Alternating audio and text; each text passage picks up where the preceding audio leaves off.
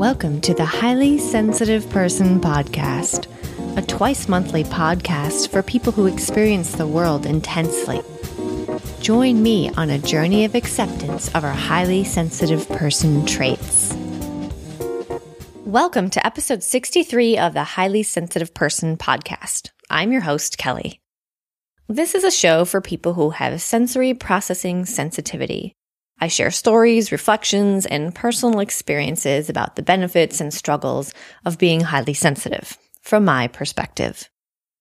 Today's episode is about something really important to me right now, and I hope I'm able to express what I want to express in a way that can help people.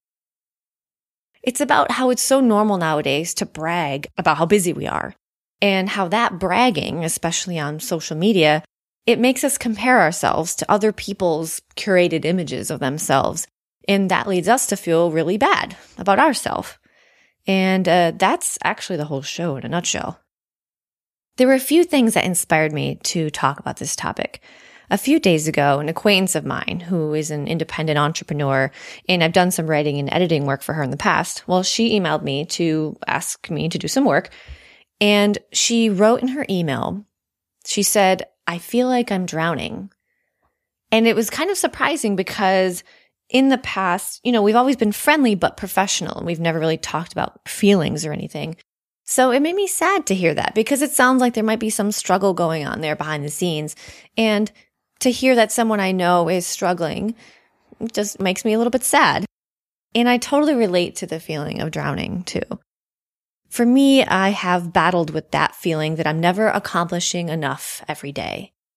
In the morning, I'll wake up and my brain immediately starts running through a hundred things that I need to do.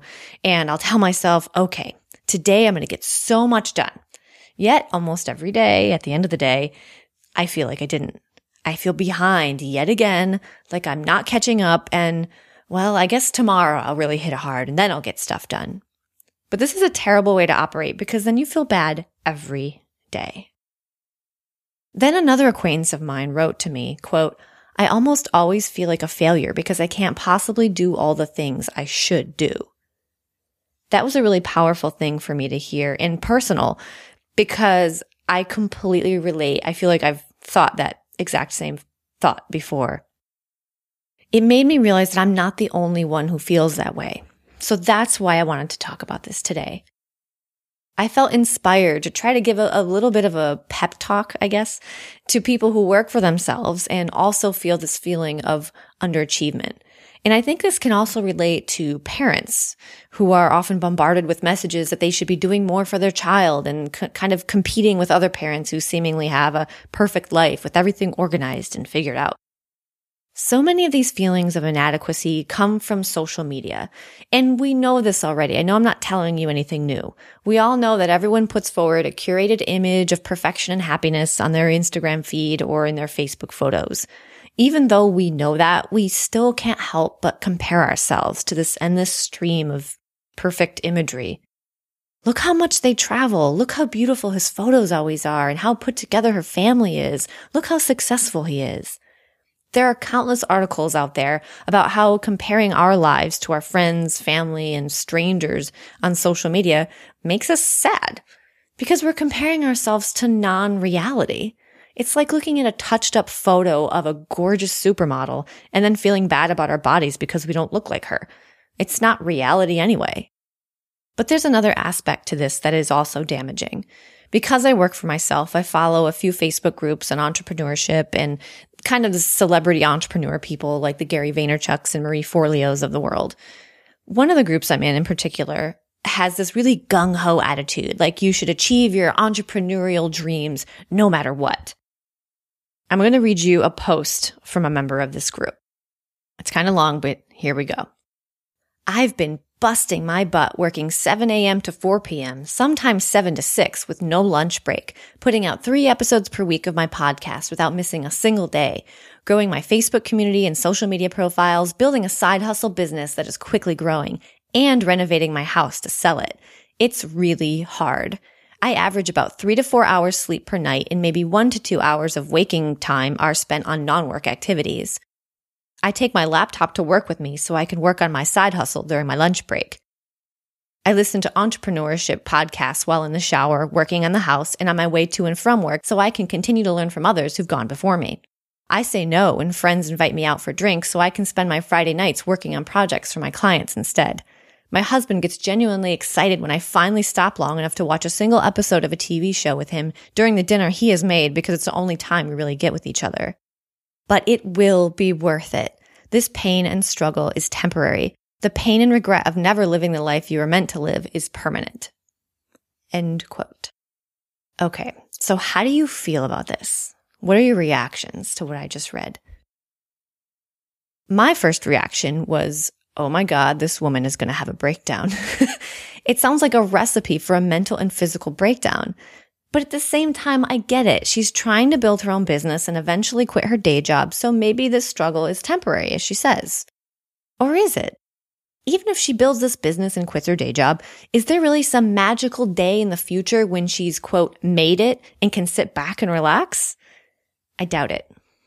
But what concerns me the most about this entire thing is why do we feel the need to post things like this on social media? It's just bragging. She's bragging about how hard she's working and hustling. Maybe it makes her feel good that all these people liked her post and complimented how hard she's working. But what about everyone else who reads this, including me, and thinks, dang, I'm not working that hard. Look at this person. She's giving everything she can. She's trying to reach her full potential. And look at me. I'm a failure. I'm never going to achieve my goals. I have all this potential and I'm just wasting it compared to this person. That's the danger here. Posts like these, these kinds of bragging about personal business success, are another form of curated image that people put out into the world. The same as lots of beautiful vacation photos or perfect photos of families having fun together, or the perfect outfit or perfect hairstyle or perfect makeup. We compare ourselves to these people and feel inferior. The entire point of this episode is really simple. I just want you to know that if you feel like you're drowning, you feel like you never get enough done every day, and you look at all these other people online who are achieving their dreams and creating businesses or have their kids and their families' lives and activities perfectly planned out with a sparkling clean house and having fun on extravagant vacations all the time. You need to know that that's mostly a lie. I guarantee you, almost every one of these people who brags about whatever, their life isn't perfect. It's so easy to put out an image of perfection on social media, even if your life is in shambles. You can be depressed, in debt, unemployed or underemployed, an insomniac, or just sitting around watching TV all day long and still put out a polished, and still put out a polished image and still put out a polished. Seriously, dog, you're going to bark right now when I am trying to basically deliver the main point of this entire show. My point is, please stop beating yourself up. Stop comparing yourself and feeling like you aren't doing enough. Stop with the shoulds. Try not to think things like, oh, I should be exercising every day. Why am I so lazy? I should be making more money. I should have what my friends have. Shoulds don't help you in any way except to give you guilt. So instead of like, oh, I should be exercising every day, you could think, I'm going to exercise every day, or I'm going to try to exercise every day. And if I don't, that's okay. I have a story I want to tell you, and you may have heard this before. It's the parable of the Mexican fisherman and the American investment banker. It's about enjoying life and having happiness now in the moment. I don't know who originally wrote this, but here's the story. An American investment banker was at the pier of a small coastal Mexican village when a little boat with just one fisherman docked. Inside the small boat were some big yellowfin tuna. The investment banker complimented the fisherman on the quality of his fish and asked him how long it took to catch him, and the fisherman said, Oh, only a little while. The American then asked, Well, why didn't you stay out longer and catch more fish? The fisherman said he had enough to support his family's immediate needs. The American then asked, Well, but what do you do with the rest of your time? The fisherman said, I sleep late, fish a little, play with my kids, spend time with my wife, stroll into the village every evening where I sip wine and play guitar with my friends. I have a full and busy life. The American scoffed. I'm a Harvard MBA and I can help you. You should spend more time fishing and with the proceeds, buy a bigger boat. With the proceeds from the bigger boat, you could buy several boats, and eventually you would have a fleet of fishing boats. Instead of selling your fish to a middleman, you would sell directly to the processor, eventually opening your own cannery. You would control the product, processing, and distribution. You would need to leave this small coastal fishing village and move to Mexico City, then LA, and then eventually New York City, where you will run your expanding empire. The fisherman asked, But how long will that all take? The American replied, mm, 15 to 20 years. The fisherman says, But what then? The American laughed and said, That's the best part. When the time is right, you would announce an IPO and sell your company stock to the public and become really rich. You would make millions. The fisherman says, Millions? Then what? The American said, Then you would retire, move to a small coastal fishing village where you would sleep late, fish a little, play with your kids, spend time with your wife, stroll to the village in the evenings where you could sip wine and play guitar with your friends. That's it. Great story, right? So often we're reaching and reaching for some future happiness, but neglecting to enjoy what we have right now. A trap that is easy to fall into is thinking about how, well, in the future, I'll have my life together and then I'll be happy. Then I'll have what I need and want and be content. But the problem is it never is the future. It's always right now. We seek something permanent, something solid in our lives. And that's when we feel anxious and like we aren't achieving enough, when we don't have assurance that everything is going to be okay. But there's never going to be assurance that everything's okay. It reminds me a little bit of the book, The Unbearable Lightness of Being by Milan Kundera. I may have talked about this book before, but one of the messages in the book is about how people crave freedom, uh, lightness, a freedom from restrictions and obligations. But when we achieve that, we then want weight because floating around aimlessly with no direction makes us yearn for something to hold us down, a purpose, to feel grounded.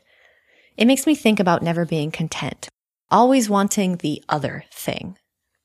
When we are aimless and free, we want purpose. When we are weighed down by obligations, we want freedom. It's up to us to find a way to be happy right now, regardless of our situation, our weight, or lightness. In the next episode, I hope to delve much further into the idea of how to be happy. I have an interview scheduled with Oliver Burkeman that I am so excited about. He wrote a life changing book, for me anyway, called The Antidote Happiness for People Who Can't Stand Positive Thinking. If you have related to anything I talked about today, I highly recommend you check this book out. So I'll have Oliver on the show talking about the negative path to happiness. So stay tuned for that one in about two weeks, assuming everything goes as planned. Thanks so much for listening to the show.